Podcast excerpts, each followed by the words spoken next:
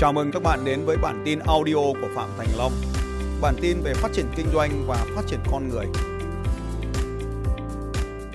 Có 5 nguyên tắc để chúng ta dễ dàng đạt được mục tiêu. Nguyên tắc số 1, rõ ràng về mục tiêu. Các anh chị nhớ nguyên tắc SMART, S M A R T. Nguyên tắc mục tiêu rõ ràng có thể đạt được, vân vân. Số 2, tiến thẳng tới mục tiêu, không có lằng nhằng gì cả. Nếu bạn thích nó và nói rằng là tao yêu mày, đồng ý cưới tao không? Nói nhanh, khẩn trương, không đồng ý tìm thằng khác. Số 3, hành động vì mục tiêu. Ở đây là cái anh chồng nãy đấy. Mình nói là mình nói thẳng vào cái mục tiêu. Mình hay nói vòng vòng. Tư duy của chúng ta, chúng ta phải muốn hoàn hảo nhé. Cho nên lúc nào chúng ta khi chúng ta đưa một cái vấn đề chúng ta phải cố gắng giải thích để cho người ta hiểu hết những cái gì đó mà mình muốn nói với người ta thì không được, không cần. Ta đi thẳng đến mục tiêu luôn. Thì đây là cái mà chúng ta cần phải tập. Bước 4 là tập trung cho mục tiêu. Đi học là học.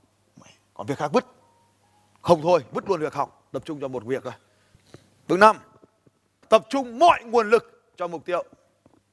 Có bao nhiêu nguồn lực mình dành hết cho nó.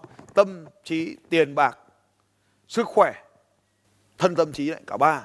bất cả các nguồn lực bên ngoài, nguồn lực bên trong dồn cho cái mục tiêu đó đạt được thì thôi. Thì anh chị thấy rằng là ví dụ tôi phân tích anh trường hợp của anh Phùng Phong ở đây là kỷ lục gia Việt Nam thì anh cũng làm cái việc này các anh chị. Anh Phong trẻ tuổi thôi. Cũng bằng uh, tuổi cỡ phần lớn các anh chị đây, rất trẻ tuổi. Trong vòng 3 năm anh ấy làm cái điều này thì anh cũng là anh đầu tiên, anh đầu tiên anh mong muốn là trở thành cái kỷ lục gia. Đầu tiên bao trong số anh chị đồng ý với tôi rằng là nếu mà chúng ta không khát khao với cái mục tiêu chúng ta không bao giờ có được điều này. Vâng, anh ấy rất rõ về cái mục tiêu mà anh ấy mong muốn đạt được. Anh cũng phải tập trung tất cả các nguồn lực, anh cũng phải bỏ đi rất là nhiều thứ. Tôi tin chắc là bỏ đi nhiều thứ mà ở trong cuộc đời chúng ta rất nhiều người không dám bỏ thì mới đạt được cái mục tiêu này.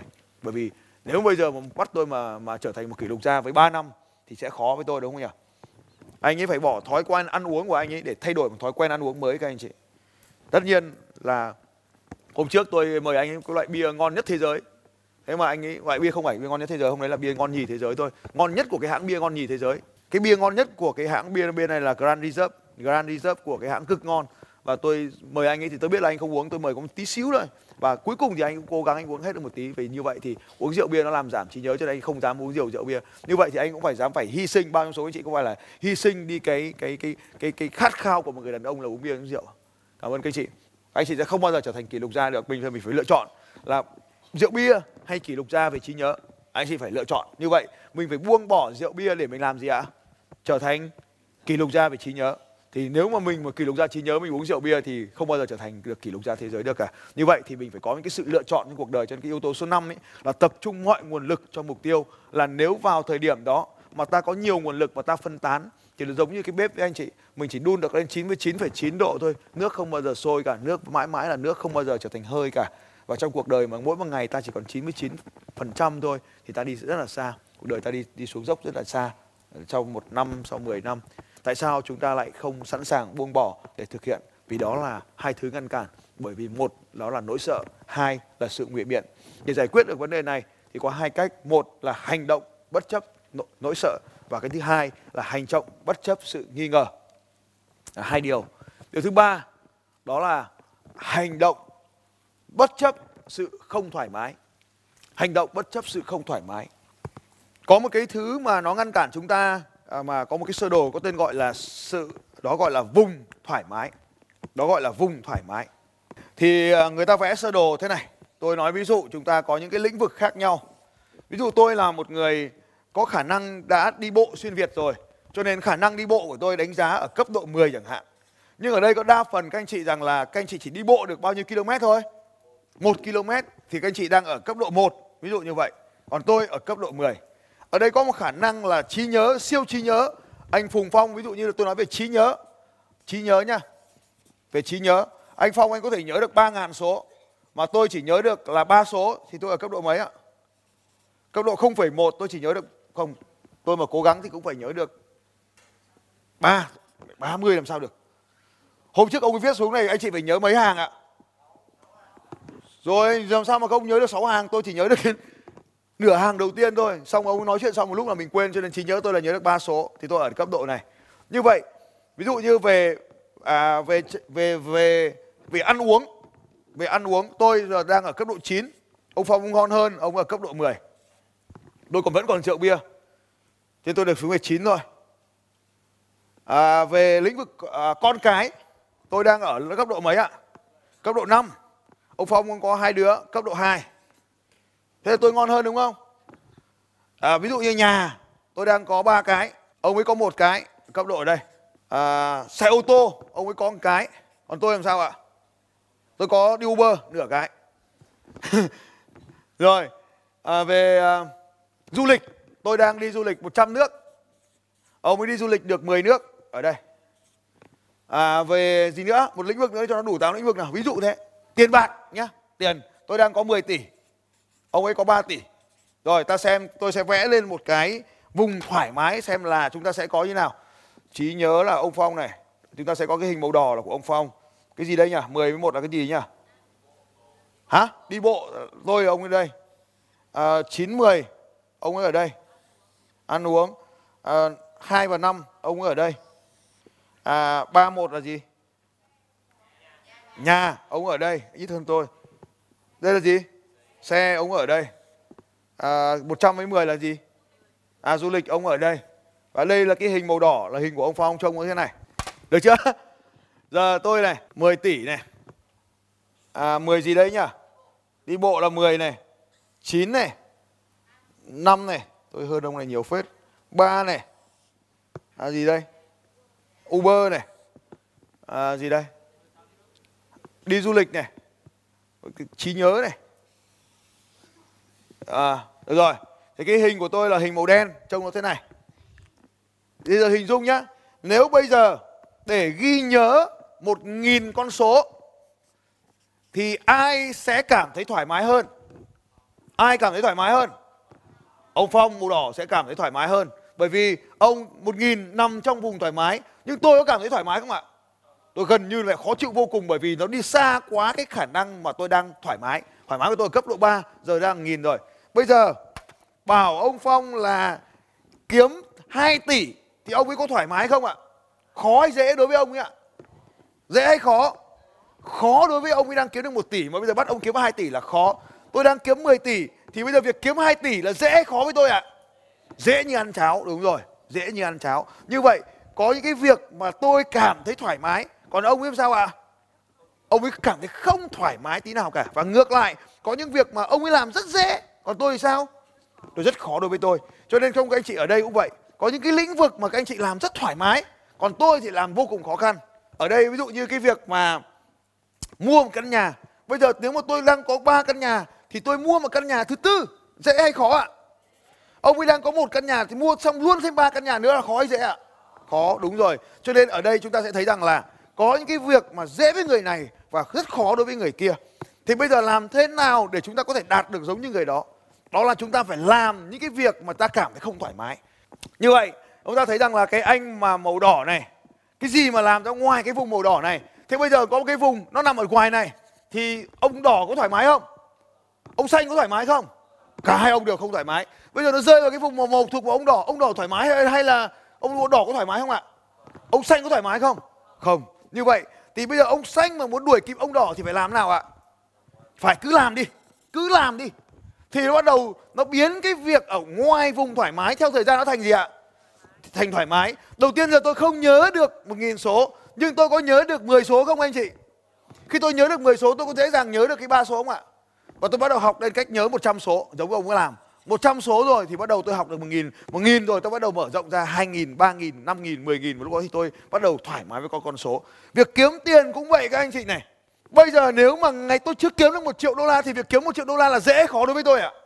Khó lắm, khó vô cùng luôn Cho nên đấy là một cái rào cản rất lớn trong cuộc đời của chúng ta Cho nên khi mà chúng ta bắt đầu kiếm được một triệu đô rồi Thì đô triệu đô thứ hai nó dễ hay khó ạ à? Nó dễ dần thôi, nó vẫn khó Nhưng mà nó dễ dần sau khi mà tôi đã kiếm được 10 triệu đô la thì việc kiếm thêm một triệu đô la nữa dễ khó ạ. À? Lúc này gần như nó tự sinh nhà rồi. Nó gần như bắt đầu nó thành một cái phản xạ là cứ phải có tỷ đô, triệu triệu đô triệu đô triệu đô nó bắt đầu dễ. Và khi tôi kiếm được 100 triệu đô thì việc một triệu đô nó có dễ khó ạ. À? Nó không phải nghĩ nữa, nó không có cái gì nghĩ nó giống như cái việc mà đánh răng hàng ngày vậy. Đánh răng hàng ngày vậy. Đấy là đây là một cái việc bây giờ các anh chị cứ nhớ lần đầu tiên mình làm cái việc gì thì đều khó và sau khi mình làm rất nhiều lần thì nó trở nên là gì ạ?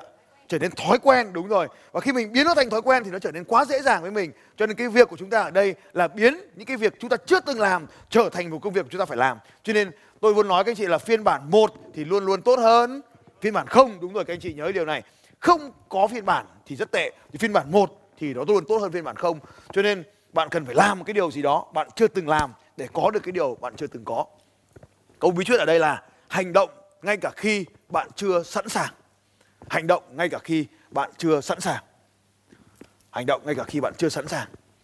Cách đây các anh chị có thấy không ạ? Hành động ngay cả khi bạn chưa không thoải mái. Bây giờ chúng ta thấy rằng là hành động ngay cả khi bạn chưa sẵn sàng. Ở trong cái yếu tố thứ tư này có một câu khẩu quyết quan trọng sau đây. Đó là hoàn hảo là kẻ thù của thành công. Hoàn hảo là kẻ thù của thành công. Chúng ta thường có xu hướng đợi đủ cái này, đợi đủ cái kia thì chúng ta bắt đầu mới hành động. Hôm vừa rồi tôi muốn đưa ra một cái ví dụ cho các anh chị nhìn thấy là khi anh phong và ekip của anh bay ra ngoài này để học cái chương trình này. Thì nó tôi thấy rằng là tự nhiên cuối tuần cuối tuần tôi định nghỉ thôi. Nhưng mà tôi thấy rằng là mình hoàn toàn có thể làm được cái điều gì đó. Cho nên tôi nói với anh ấy rằng là thế bây giờ mình làm chương trình đi. Nhưng mà anh này anh rất hay anh bảo là làm thôi. Thế là tự nhiên chương trình được hình thành. Nhưng mà có cái anh thứ hai trong chương trình là anh Vili anh Vili hôm nay đang Sài Gòn tí nữa bay ra. Anh ấy, tôi bảo là lên sân khấu. Anh bảo nhưng mà em phải in tài liệu. Nhưng mà em phải dịch tài liệu nhưng mà em phải chuẩn bị slide. Tôi bảo, lên sân khấu đi. Anh bảo, nhưng mà bọn nó in sai tài liệu của em rồi. Tôi bảo, lên sân khấu đi. Nhưng mà em chưa có tờ giấy. Tôi bảo, lên sân khấu đi. Tôi bảo, lên sân khấu đi. Lên đi. Cho anh bảo là, nhưng mà bây giờ em chưa thống nhất được kịch bản với ông phong. Tôi bảo, lên sân khấu đi. Cho ông bảo là, giờ em không biết lên làm gì. Tôi bảo, lên sân khấu đi. Và lúc anh lên sân khấu, anh bảo là, em giờ em chưa nói sói tiếng việt. Tôi bảo, lên sân khấu đi. Và cuối cùng anh lên sân khấu, anh nói gì ạ? Anh ấy chẳng biết anh nói gì cả. Bao trong số các anh chị thấy rằng là cuối cùng thì anh đã bước được lên sân khấu. Thấy hàng ngàn người thì rất là tuyệt vời rồi cảm ơn các anh chị. Cho nên là anh ấy bước lên sân khấu 30 phút và anh anh có làm được không ạ? Nó có hoàn hảo không? Bao trong số các anh chị thấy rằng cái sự không hoàn hảo của anh ấy lại trở thành một yếu tố vô cùng tuyệt vời vâng cảm ơn các chị. Tôi đã nói gì lúc đấy ạ? Các chị còn nhớ lúc đấy tôi đã làm gì không ạ?